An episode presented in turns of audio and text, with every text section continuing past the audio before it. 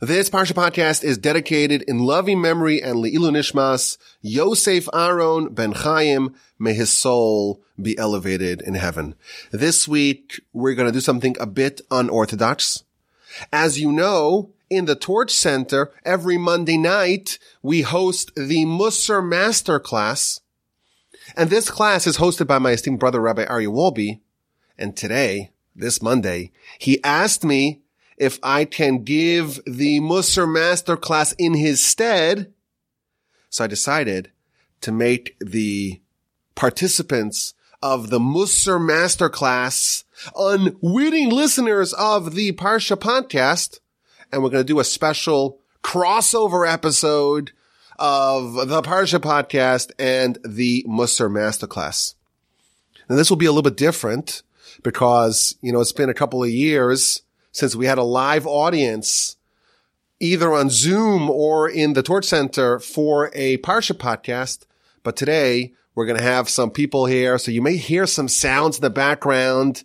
You may hear some grunts or coughs or people shuffling in their chairs. Hopefully everyone on Zoom is going to be on mute, but it's possible that you won't have quite the same pristine environment as we are used to, and please forgive me for that. And as always, my email address is rabbiwolbe at gmail dot com.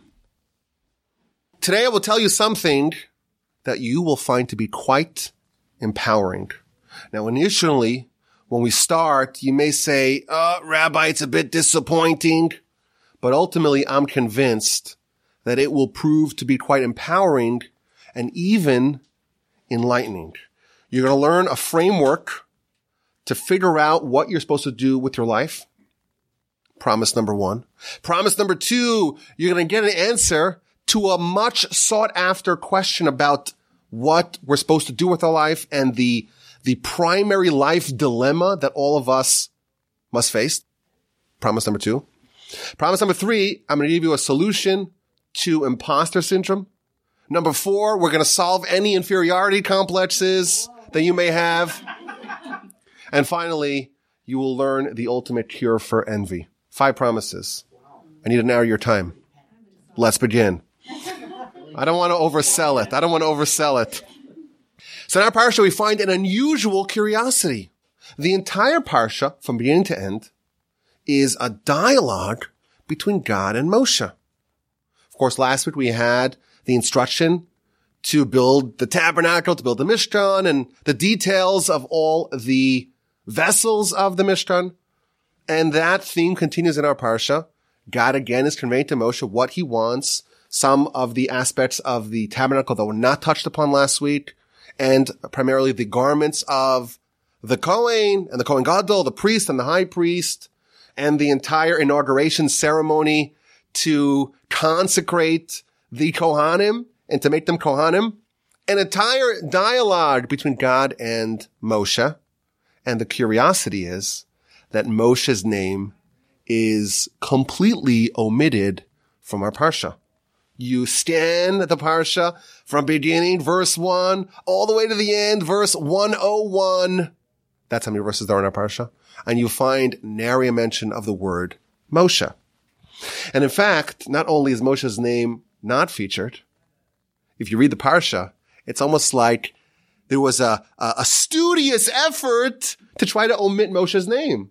In fact, the Parsha starts off and God tells Moshe. And he says, you, you, you over there, v'ata tetzaveh, and you over there, the person who I'm not going to, the person who shall not be named. You, I have some instructions to tell you. In fact, that, that term, v'ata and you, is featured three times in the first five verses of our Parsha, where God tells Moshe, oh, and you, and you, I want you to tell the Jewish people about gathering the oil for the menorah. Oh, and you, I want you to select Aaron and his kids and consecrate them as Kohanim and make them the garments. Oh, and you, Vata, and you, I want you to hire all the artisans and all the craftsmen to make these vestments, these vessels. So Moshe's name is not featured, but it's not because Moshe's not around. We're talking about other things. We're talking directly to Moshe, and we know the most famous verse in the whole Torah, the most co- the most commonly featured verse in the whole Torah, is God speaks to Moshe. That is the typical format, and that format is violated in our Parsha almost in a way that it seems like there was a studious effort to omit it.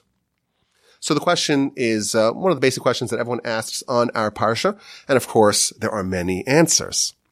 So if you've listened to the rebroadcast episode, you know, we run through some answers. One of the answers that people say is, well, you know, Moshe died on the seventh day of Adar, which, by the way, right now, we are recording on the seventh day of Adar, the anniversary, the yahrzeit of Moshe's passing. And maybe the reason why Moshe's name is not featured in the Parsha is because he's not around. He was taken away. And that's symbolized in the Parsha. And every year, Parsha Tetzaveh falls out around the week where Moshe's yahrzeit is found. That is one answer that's offered. A second answer that's offered is that Moshe, in next week's Parsha, Moshe tells God, erase me from your book. And indeed, God says, you know what? If that's what you want, that's what you get. And Moshe's name was erased from God's book, but only in one Parsha. And every week God said, you know what? Let's, let's push it off to the next Parsha. Let's push it off to the next Parsha. Let's push it off to the next Parsha. And finally, they went through the whole cycle and they got to the final Parsha, which means if you start from next week, the final Parsha is this week. This is the final option. And Moshe's name was omitted from this Parsha. Alternatively, it's been suggested, you know, Moshe is an intermediary between us and God. And the Parsha is about the Kohen, who's also about the, also the intermediary between us and God. And therefore, his name is omitted. Don't focus too much on the intermediary and forget about God. These are some of the answers that are given. The Gaon of Vilna says something unbelievable and perplexing and peculiar, and one that will get us started in our quest to see if we could fulfill those five promises that we started off with. He says, actually, Moshe's name is found everywhere in the Parsha. You just know, you just have to know how to look. Hmm, okay, that sounds intriguing. What does that mean? Says the Gaon of Vilna, there is a system of gematria. You're familiar with the term gematria. Gematria, the numerical value of every Hebrew letter. But there's a system of gematria called the hidden letter gematria. The hidden letter gematria. Every Hebrew letter, there are hidden letters that are not featured. So for example, the letter mem. So the letter that is featured is the letter mem. The letter that is not featured happens to also be the letter mem. Why? Because the way you spell the word mem is a mem and a mem. So the letter that's featured is the first mem, and the letter that's not featured is the second mem. Well, what about the letter shin? How do you spell the word shin? A shin, a yud, and a nun. So the shin is the revealed letter, and the yud and the nun, those are the hidden letters. Okay, how do you spell Moshe? Mem, shin, hey. A hey is spelled with a hey and an aleph. Thus, the hidden letters of Moshe are mem, yud, nun, and aleph. What is the numerical value of those four letters? Well, let's see. A mem is forty. A yud is ten. A nun is fifty. An aleph is one, giving us a grand total of one hundred one. There are one hundred one verses in our Parsha, and the whole Parsha is all about Moshe. You just don't know how to look for it. That's what the Gaon of Vilna says. And he says something really deep over here. Moshe, there's the revealed Moshe. And that's the mem, the shin, the hey, the name of Moshe, the revealed Moshe. And then there's the concealed Moshe. Then there are the letters that you don't see, but are still part of Moshe's name. And that's the other mem, the yud, the nun, and the aleph. And that's one hundred one. And our Parsha is the story not of Moshe's revealed self, but of Moshe's hidden self. The Parsha is all about Moshe, but not his revealed identity. It is his concealed identity. He drops the bomb and runs away. He throws the grenade, and we have to deal with the pieces. What does this mean? What does it mean that everyone has a revealed identity? The letters of their name, so to speak, that are featured. And everyone has a concealed identity, the letters of the name that are not featured. Moshe's identity is, in fact, revealed in our Parsha, but not the revealed identity the hidden identity. Moshe is not overtly in our parsha, but we're getting a picture of Moshe behind the scenes, beneath the curtain, beyond the facade. Moshe, there's the Moshe that you know, and now we're going to learn about the Moshe that you don't know. And that's our Parsha. Amazing idea. But of course, one that demands an explanation. What does it mean that there's a whole part of Moshe's life that we don't see, that is obscured from us, that is obfuscated in the Torah? It's here, but not fully. It's not the revealed version of Moshe. It's the hidden part of Moshe. What does this mean? If you look at the Parsha, you don't see any of Moshe's influence. It starts off with the lighting of the menorah. Who lit the menorah? Not Moshe. It was Aaron and Aaron's sons, Aaron and co. And then it transitions to the garments of the high priest and the ordinary priest. Well, who's that? That's Aaron and co. And then there's a very elaborate description of the inauguration ritual of Aaron and his kids, the various sacrifices that they have to bring, and what you do with the blood and the oil, and you put it on the ear and the right thumb and the, the big toe and the right foot. Very dramatic stuff. All about coronation, consecration of Aaron and co. Oh, and then it talks about the sacrifices brought by Aaron and co. And then we finally end off the parsha with the inner altar upon which Aaron and his kids bring the daily incense. The entire parsha is not about Moshe. Even the construction and the assembly and the weaving of these garments is done by others. The whole parsha is not about Moshe. Moshe is a total bystander of our parsha. Everything orients around Aaron and Aaron's children. How can it be suggested? How can it be suggested that our parsha, we learn about the hidden side of Moshe, the part of Moshe that is obscured? What does it mean that we get to peek behind the scenes, beyond the curtain, to find out what's actually happening with Moshe? So I want to suggest an approach. And this approach, I hope, will really expand our understanding of what, what we're here to do, of what we're trying to accomplish, of what our life is really all about. What does it all mean? Why am I living? It's a very serious question. If you had to answer this question, what are we living for? What must we accomplish? What's our mission? What does the Almighty expect of us? Is that an easy question to answer or a hard question? I think it's easy. You know, we have, we have the Torah.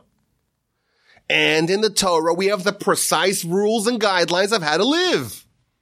We have the manual for living. What are you supposed to do? Well, you're born ignorant.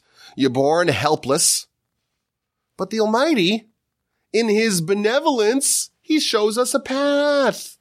He says, here's how you get out of your ignorance. Here's how you find out how to live your life. He gives us the Torah. In the Torah, there's the mitzvot. And there's the guidelines of how you're supposed to behave, how you're supposed to interact with people. A full manual for life. This is our mission statement. If I were to ask you the question, what are we here for? What are we living for? How are we supposed to know how to live our lives? What's our mission? You can say, or at least you could try to say, the answer is the Torah. Look at the rules. And I would say, you know what? That's a good answer. But it's not quite a great answer. It's a good answer, but it's an incomplete answer. And here's why. Our sages tell us that we all have a dual mission in life. We have dual responsibilities in life. Each one of us is different. Each one of us has a different catalog, a different collection of qualities, of skills, of spiritual, intellectual, material assets. And we all have, well, we all have our shortcomings, some more than others. It's been proven. We all have flaws. We all have benefits. And we all have different circumstances. Everyone's unique. And why is everyone unique? Our sages tell us. Because everyone has a unique life mission. Humans aren't just like these automatons that are fungible, that are all identical, cookie cutter. You swap out one, you put in another one, plug and play. That's not what humans are. We're all different. And the reason why we're different is because what is expected of us is also different. Each one of us is unique, and we have a unique mission to fulfill. And that's what we can say, that the answer to our question is, there's really two answers. What, what are you here for? What's your mission? Well, you have the universal mission. You have the Torah, which is the same for everyone. You have essentially thirty mitzvot, which is the same for everyone. And then you have something with that only you can do, that has your name on it, your name to the exclusion of every other name in the world. You have an individualized mission that's tailored to you. Only you can do it. Only you are expected to do it. And this idea is found in many places in Jewish literature.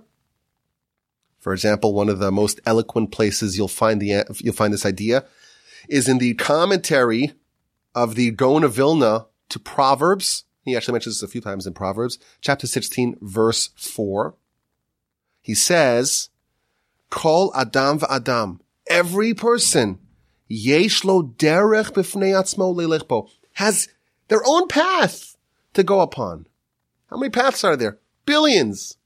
Everyone has their own path, because their character is not the same, and their faces are not the same, and their nature is not the same. Everyone has their own path. Yes, we all share the six thirteen, universal, but we each have an individual path of our own, an additional path that's only ours. And then he adds, and this is where the confounding life dilemma is found. And when the prophets existed, when there were prophets amongst the Jewish people, everyone would make an appointment with the prophet and go to the prophet and find out exactly what is their unique soul, where are they unique, and what is their unique life path. The prophets served a vital function in our people. They were the ones who guided, who directed people of what they're supposed to do in life. What is your individual path? And then when prophecy went extinct, there were lower levels of prophet, prophecy called the Ruach HaKodesh, kind of the Holy Divine Spirit, that that too served the same purpose. An amazing idea. We each have a mission with our name on it. Only we can do it. And we have no idea what it is. We're in the dark. We have no idea. I always joke that not only am I not a prophet, I work for a nonprofit organization. Like I'm, I'm saying, I'm not a prophet. I, how am I supposed to know? Everyone is obligated to accomplish an individualized mission. Let me read you another eloquent sentence, this one from my grandfather, blessed memory. And I'm just going to translate it straight from Hebrew. Every person was sent to this world to fulfill a mission, a mandate that only they can fulfill. And this mission is etched on the root of their soul.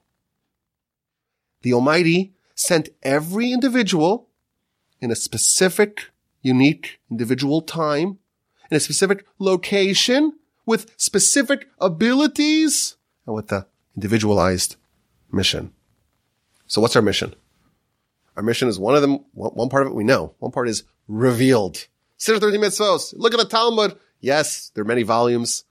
But we have the law. We have the Torah. We have the mitzvot. We have an insight, a wisdom, a window into that world of what we all have to do together. But besides for that, we're each assigned with an individual responsibility, and that's unique to us.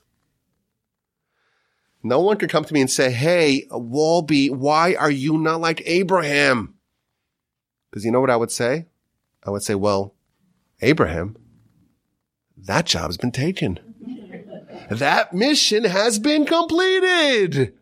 That mission is no longer needed. That's the first thing I would say. Second thing is that, well, I need to find out what, what my mission is. What is the mission that says Yaakov Wolbe in it?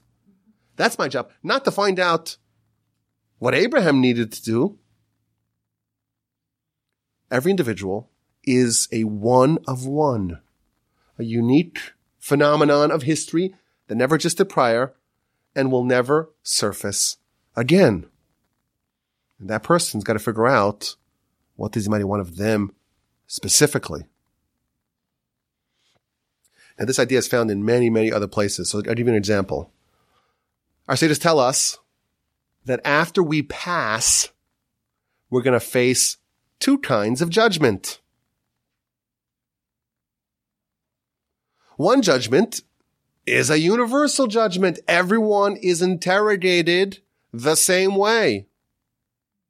The Talmud tells us in the book of Shabbos, page thirty-one a, a very memorable page in Talmud, because remember that story of the convert or the the conversion candidate comes to Hillel and teach me all of Torah, I'm balancing on one leg. That same page, a little bit further down, you scroll a little further down the page, and you find a description of a post-mortem interrogation of a soul.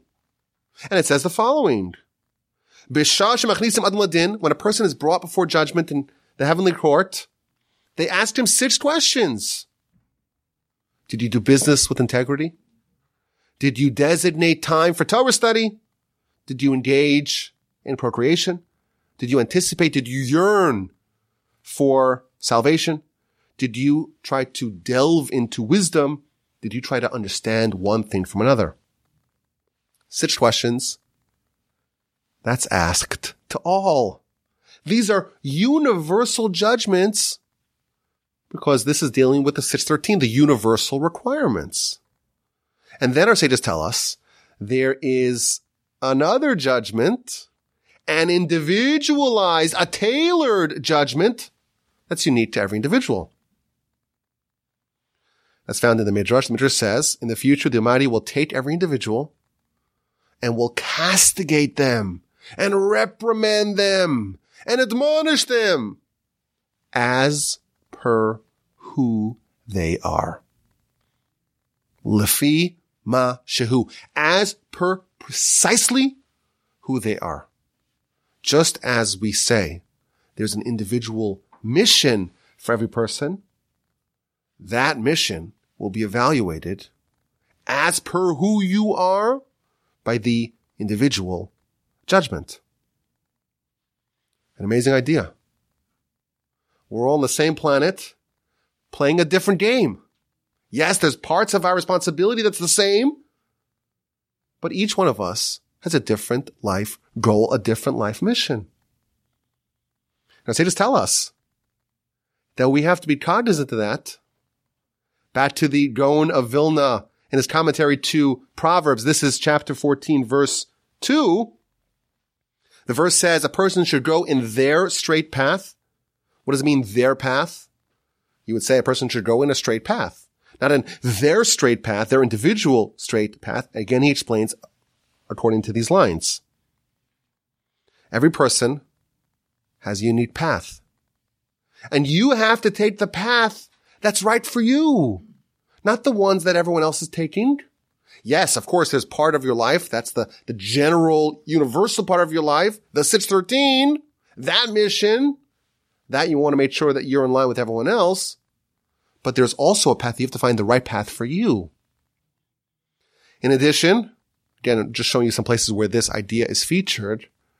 The great Maharal, in his commentary to Pirkei Avos, chapter three, Mishnah number eleven, the verse talks about what should come first, your wisdom or your fear of sin.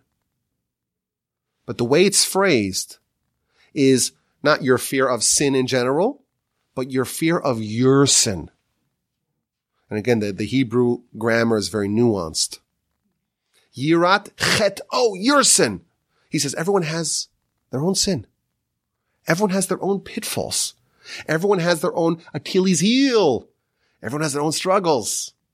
And what tempts me is different than what tempts you. What I struggle with, you may find to be a piece of cake. I have, I think I've told the story in the past. I walked into the shul kitchen once. Did I say the story?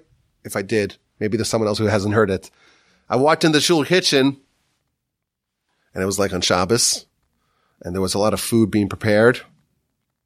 And I see one of my friends, he's holding a piece of brisket in his right hand and one in his left hand. And he's alternating, biting from the right hand and then the left hand, eating with his hands. No plate, no fork, no nothing. So I said to him, uh, what's going on over here? Everything all right? Anything I can do to help? You want a plate? So he tells me this line. I will never forget this line, and you probably won't either. He says, it's better in, in kind of the Yiddish slash Hebrew that he said it, but it's still quite memorable. He says, some people have taivas nashim, which means some people lust after women. That's their Achilles heel. I have taivas achila. I lust after food. And he kept on munching. Now, it's a, it's a funny story. It's a funny story, but uh, there's some truth to that. We just have a source over here. Everyone's unique. And we all have the particular things of life that vex us, that challenge us, and th- it's all different. What you need to accomplish is different. What you need to fix is different. Unique to you. And your particular pitfalls that you're likely to stumble over is also individualized and unique to you. And by the way, this whole idea explains people's status in heaven. How so?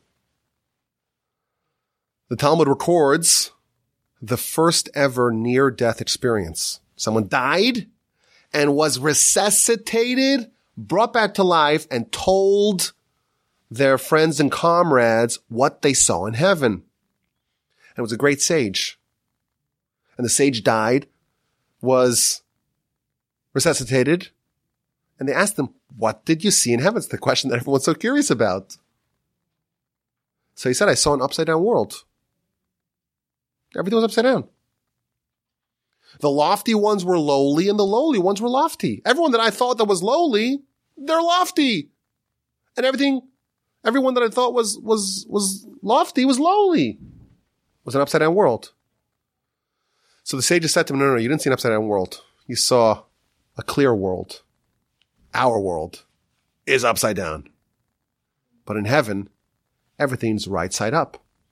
You know, if you're walking on the ceiling, it seems like everyone's upside down, but really, you're the one that's upside down. And the commentaries explain that the way God judges people in heaven, it's different than the way, the way we do it. We don't know people's struggles. We don't know people's backstory. We don't know where their soul comes from. We don't know the root of their soul. We don't know nothing. We could just judge based upon kind of a, a universal standard.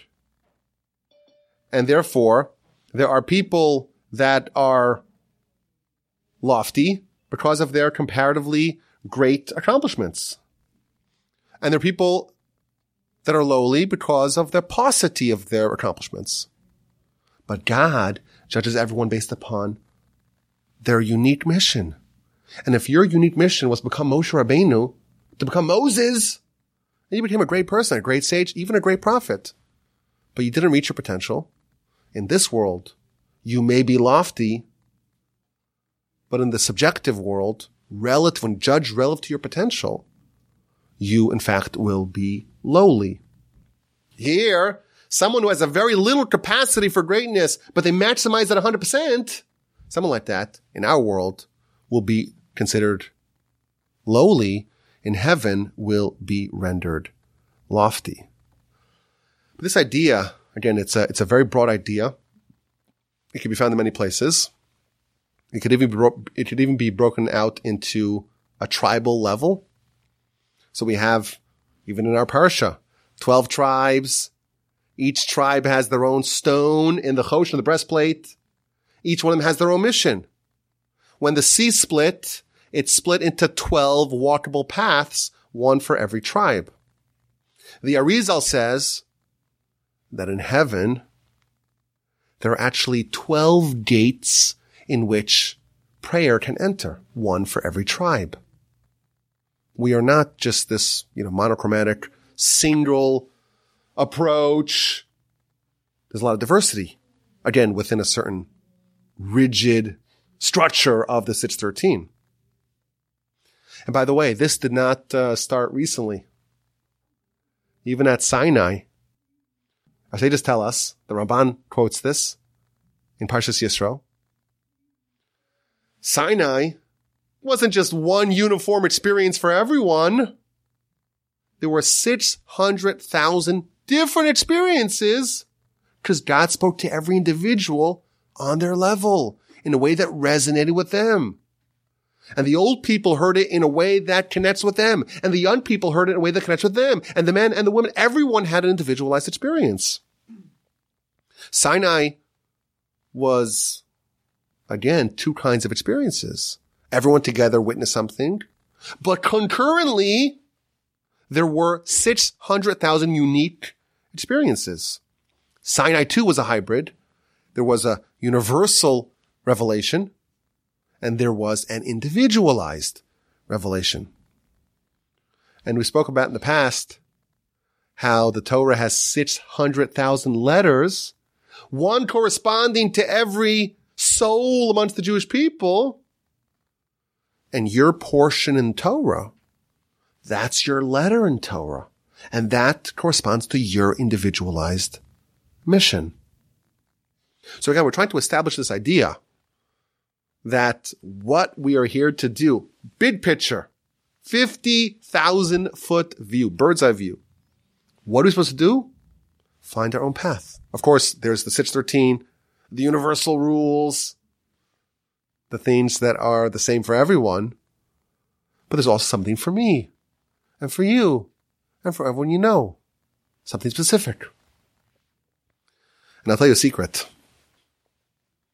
I'll tell you a secret. Because after all, this is a special recording of the Parsha podcast and the Macro Monday Mussar Masterclass. I'll give you a treat. There's some deep mechanics to this.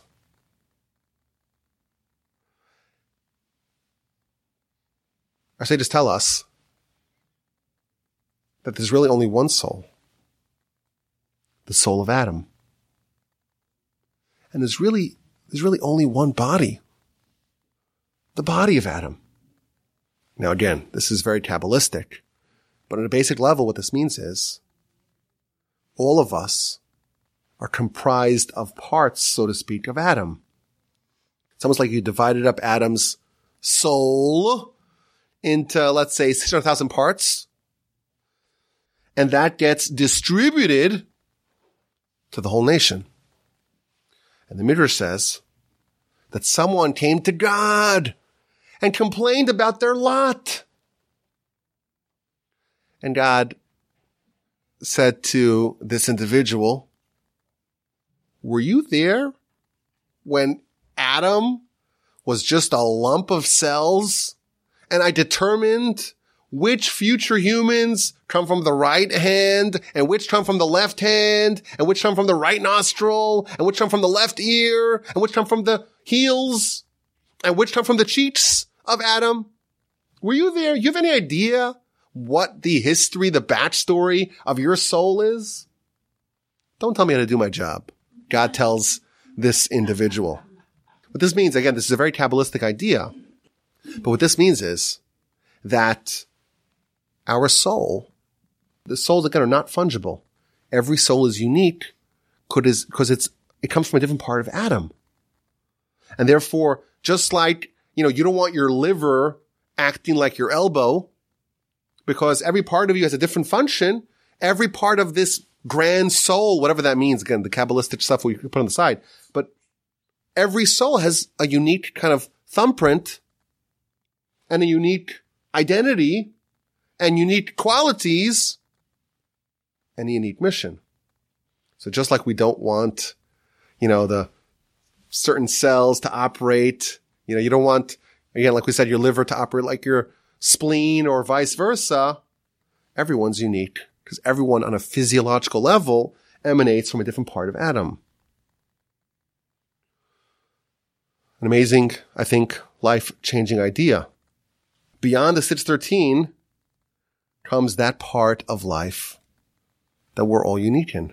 I'm unique. I come from this part of Adam that no one else comes from.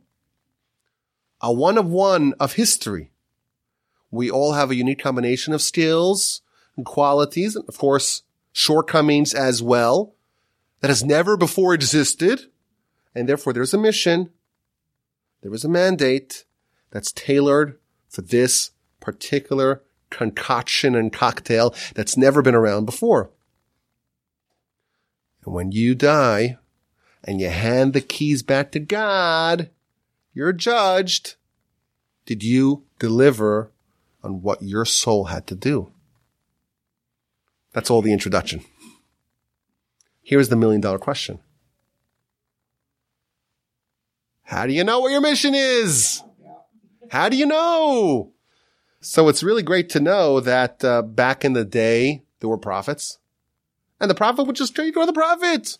Take your number and wait your turn and find out what your mission's all about. What do we do now?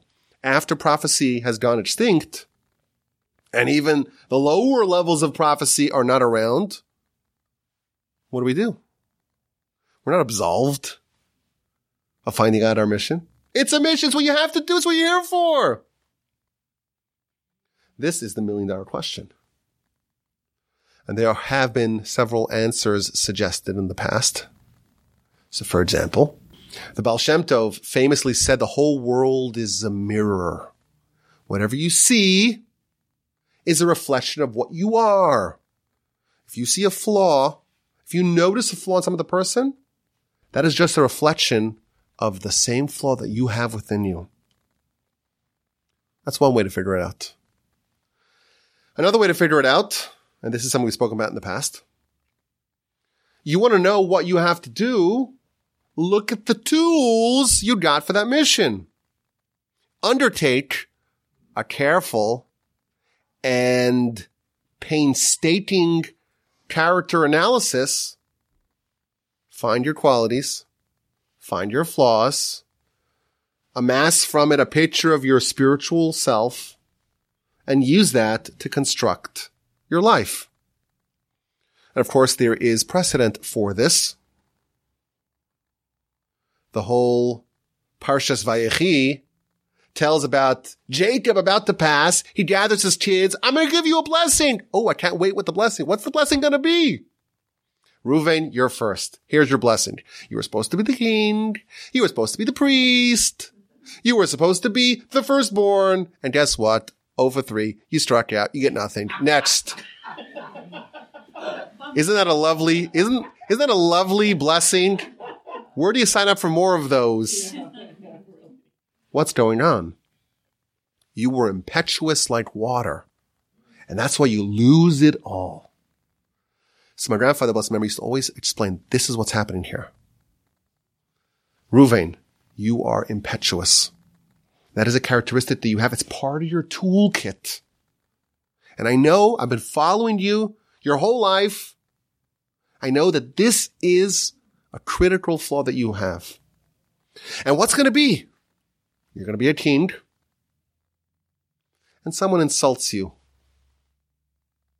And you're going to launch a nuclear bomb at them because you're impetuous.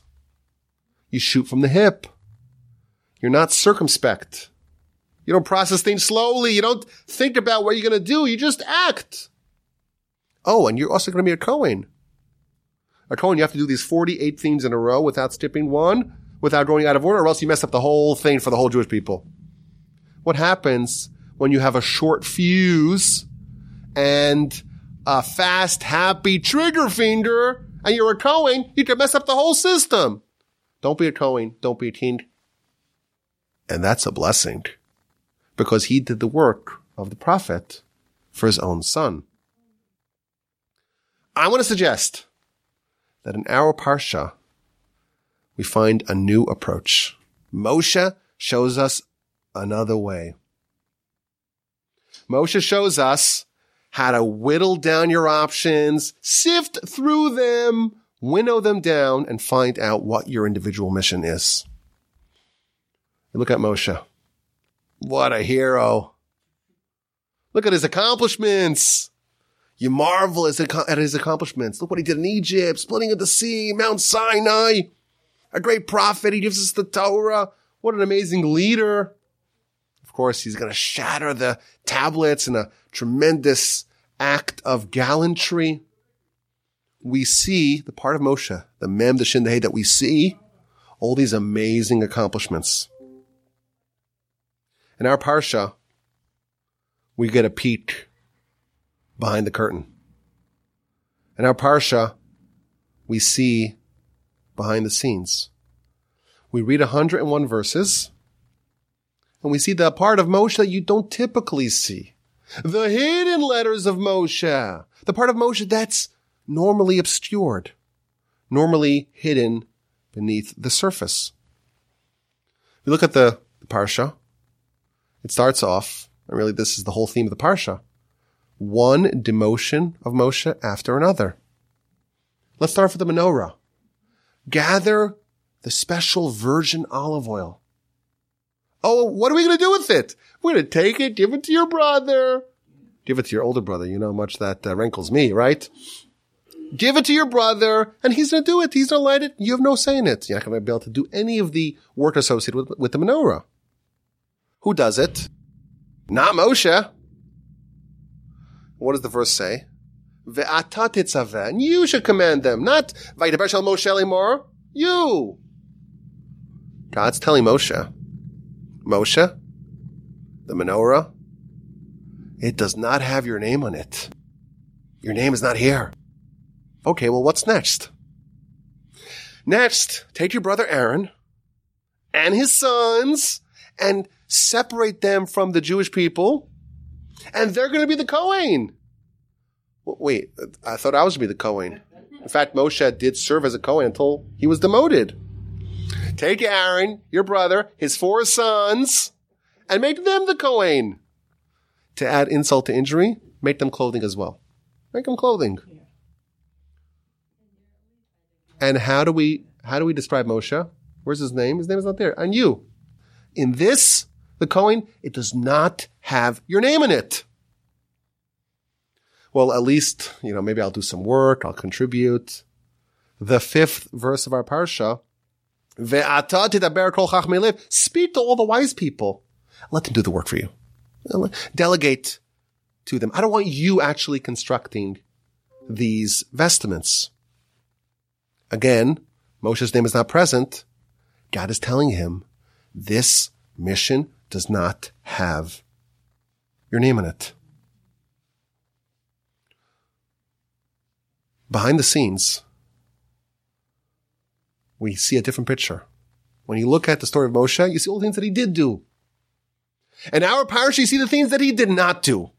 In our Parsha, you find the things that don't have his name on it. If you look at his responsibility in heaven, his mission, Moshe's mission, it doesn't say his name here. It doesn't say it, not in this, not in this, not the whole Parsha. All the things that Moshe does not need to do, it has the names of other people in it. And this got me thinking. There was one other demotion that Moshe experienced hitherto. There was one other time in the story where Moshe was demoted. In Parshas Yisro, Jethro shows up, and after this whole lavish welcome ceremony, the next day he wakes up and he sees Moshe very busy. From morning to night, Moshe's standing, answering all the questions. And Yisro, the McKinsey consultant, says, wait a minute. There is a better, more efficient way to do this. Did you ever hear of the idea of comparative advantage? Comparative advantage, what does that mean? Appoint underlings, lieutenants, liters of ten, liters of fifty, liters, liters of one hundred, liters of one thousand. What does he say to him? Chapter eighteen, verse twenty-one, he also addresses Moshe, and he omits his name. The same words that kickstart our parsha. Ve'ata tetzaveh, you should command, you should select, you should appoint. Not Moshe. Jethro tells him, Ve'ata techazeh, and you should look and find the people to replace you. Find the people that are competent judges. Find the people that are honest, that are not going to accept any bribes. Again, Moshe's name is omitted. This is not your job. It doesn't have your name in it. In next week's parsha, we're going to read an amazing verse. God is going to tell Moshe, I actually don't want you to, you to be the general contractor for the Mishkan, for the tabernacle. There's this uh, kid. Uh, he's thirteen, but he's uh, very precocious. He's very precocious, and he's got all kinds of abilities, all kinds of wisdom.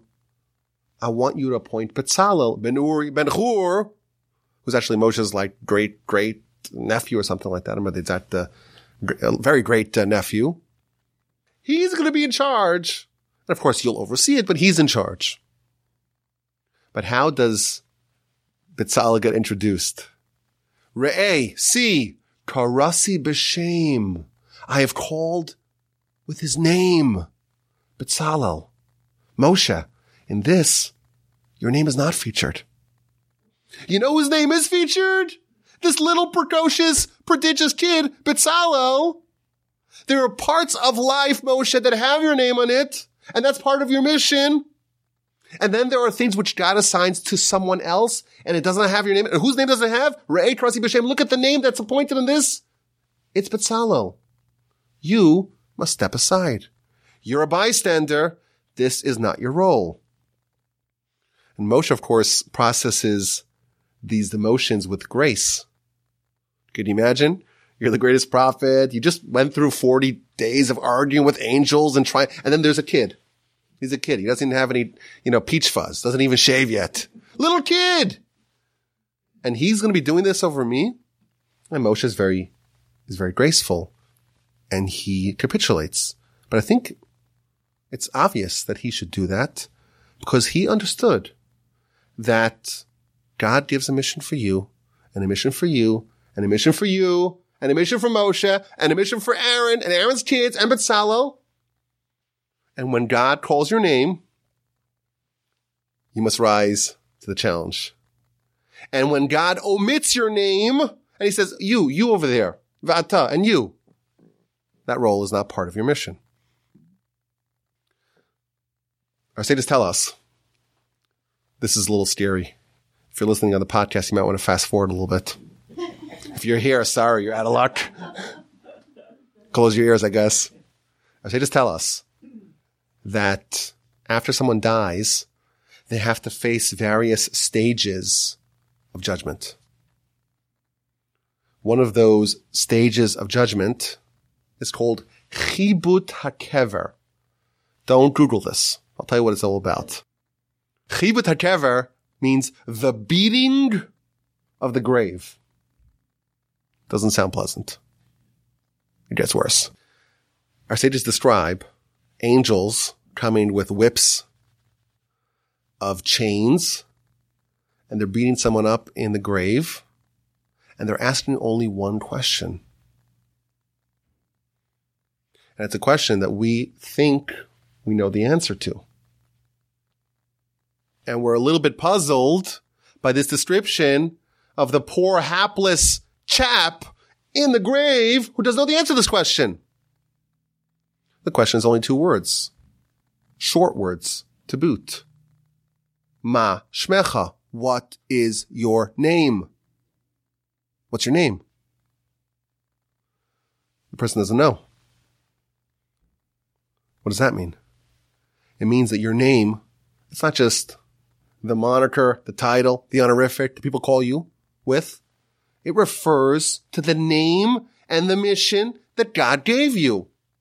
If you make your whole life, you make it, and you're finally in the grave, and you don't know what your name is, you haven't found out what your mission is, you haven't found out what is, is this Ve'ata Techazeh? Is this Re'ek Rasi B'Shem Betzal? What's, what does this, where does it say my name? Where does it not say my name? If you don't know that, the angel deservedly smacks you up a little bit. Your mission here is to find your name. Find that mission and go do it. It's your responsibility. How do you know what your mission is? So we have a few answers. And I think in our Parsha, we find another answer. The themes that have your name in it. You feel, feel driven towards them. You feel compelled to do them. You feel like you don't have an option to not do it. Your heart is speaking to you and telling you this has my name in it. Again, we're not talking about the six thirteen. That's one part of responsibility that we know. The part that we don't know is what is my specific mission? And to answer that question, to find out what has my name in it.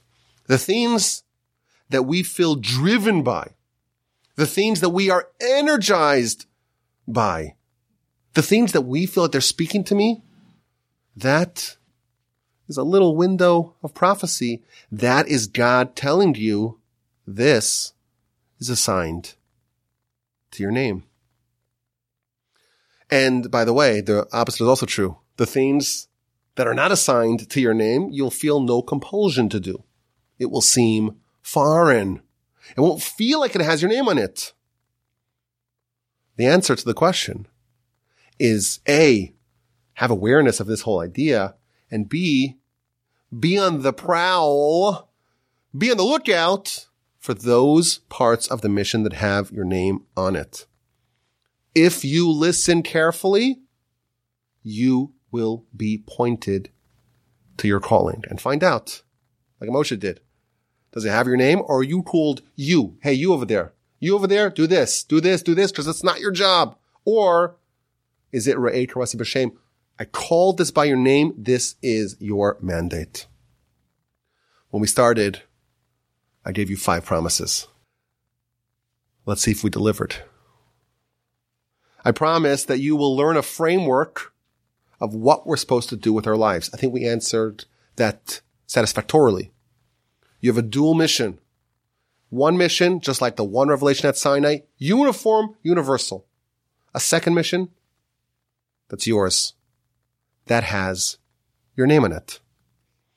The very difficult life dilemma is, how do I find my mission? So, of course, we referenced two answers to that question.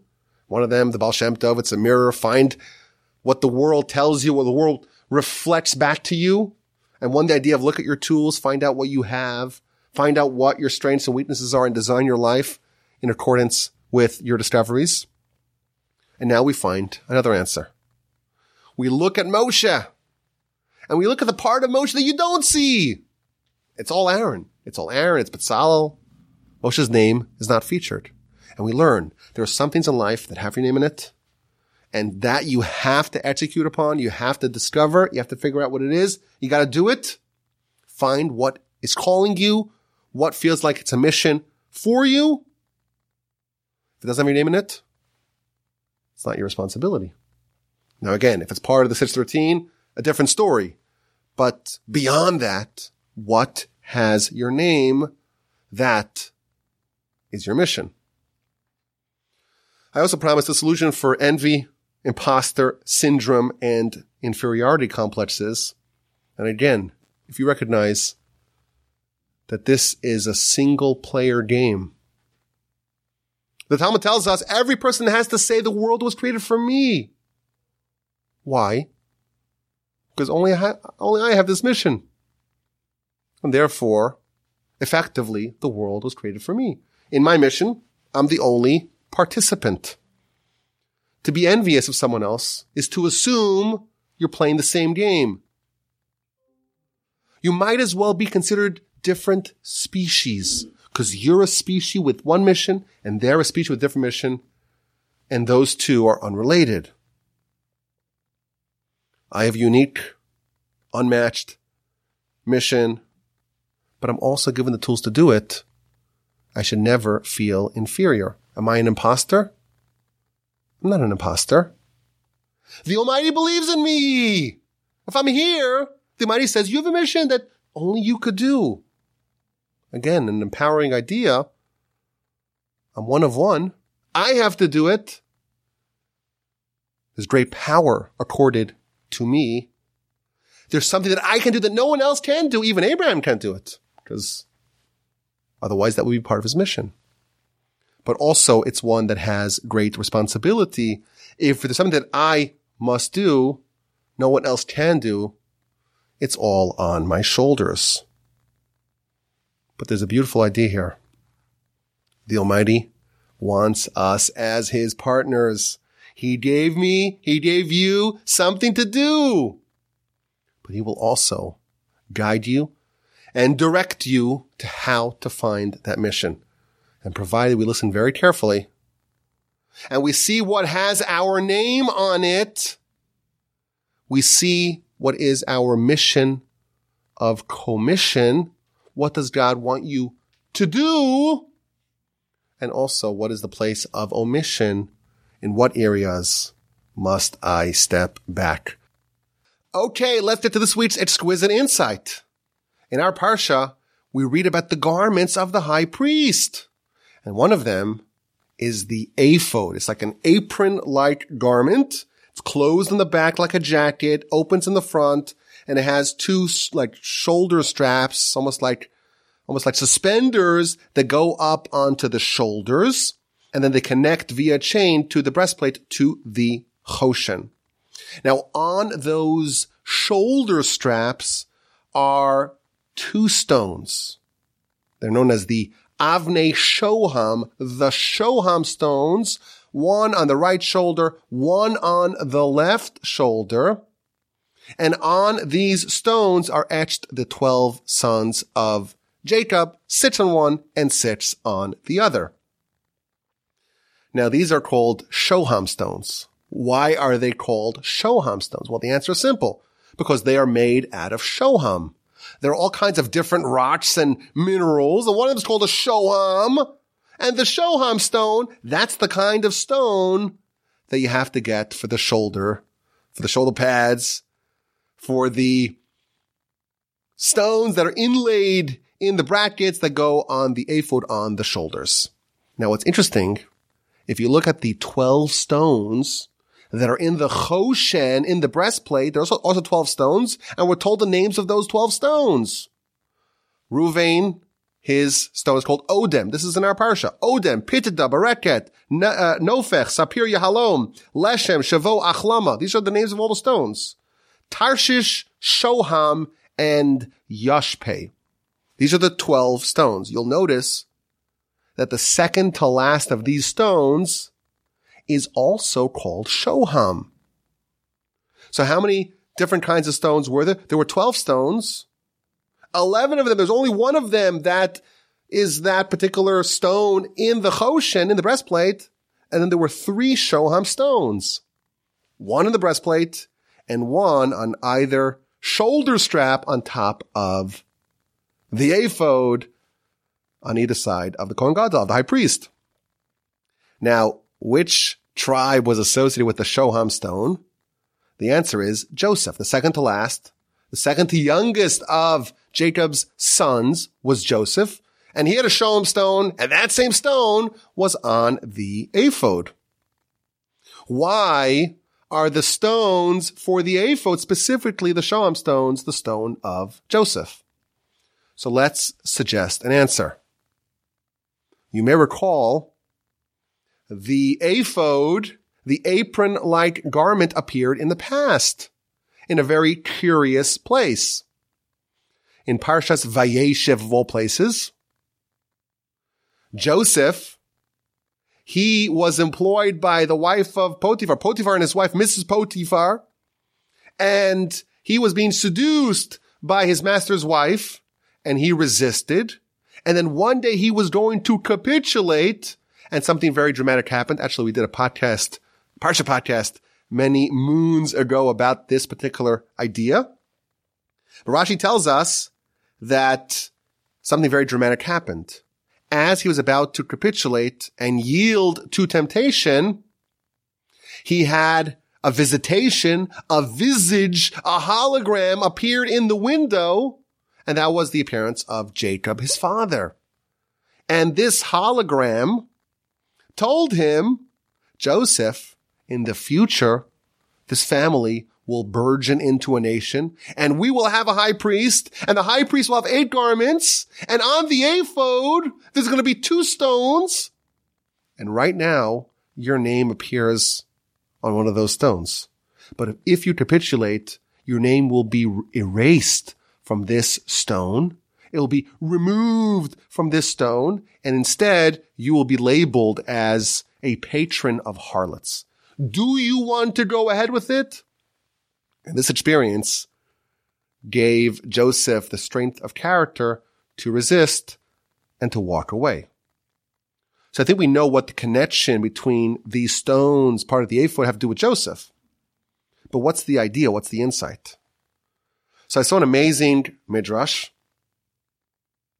The Midrash says that these twelve names on the two stones in the ephod, the Avne Shoham, the Shoham stones, it had twelve names, one of every tribe. And when a member of that tribe did a mitzvah, the name of that tribe on the Avne Shoham, on the Shoham stones, the name would get a little brighter. And when someone from a given tribe would sin, the name would get a little bit dimmer. It would grow a bit faint. So here's my suggestion. It seems like, again, we don't know the representation of all these various vestments and garments, what they all represent, but perhaps the idea is that these stones, they represent the current spiritual standing of the nation and of every tribe individually. And of course, they're constantly in flux. Sometimes you have a good day, sometimes you have a bad day, and sometimes things are going swell, and sometimes you reach a low point. You're always changing. And in fact, with Joseph, we learned that someone could even be kicked out and booted from that fraternity. If he would have sinned, it would have been so egregious, his name would have been removed permanently. So the Shoham stones represent how a person is standing. What is their current spiritual standing? And Joseph, he overcame temptation like no one else in history. He reached the apex of marshaling whatever tools you have to overcome and to resist and to remain steadfast in your loyalty to God. And therefore God says, not only is your name going to be nice and bright on these stones, but I'm going to select those Shoham stones, the same stone that's your stone. Those are going to be the stones of the ephod, the Avne Shoham. Not only is your name going to be there, but your name is going to be all over it because you really embody what this is all about. I thank you for listening. Have an amazing rest of your day. Have a fabulous rest of your week. And have an exquisite and splendid and terrific and spectacular Shabbos upcoming. And please God, with the help of the Almighty, we will talk again next week.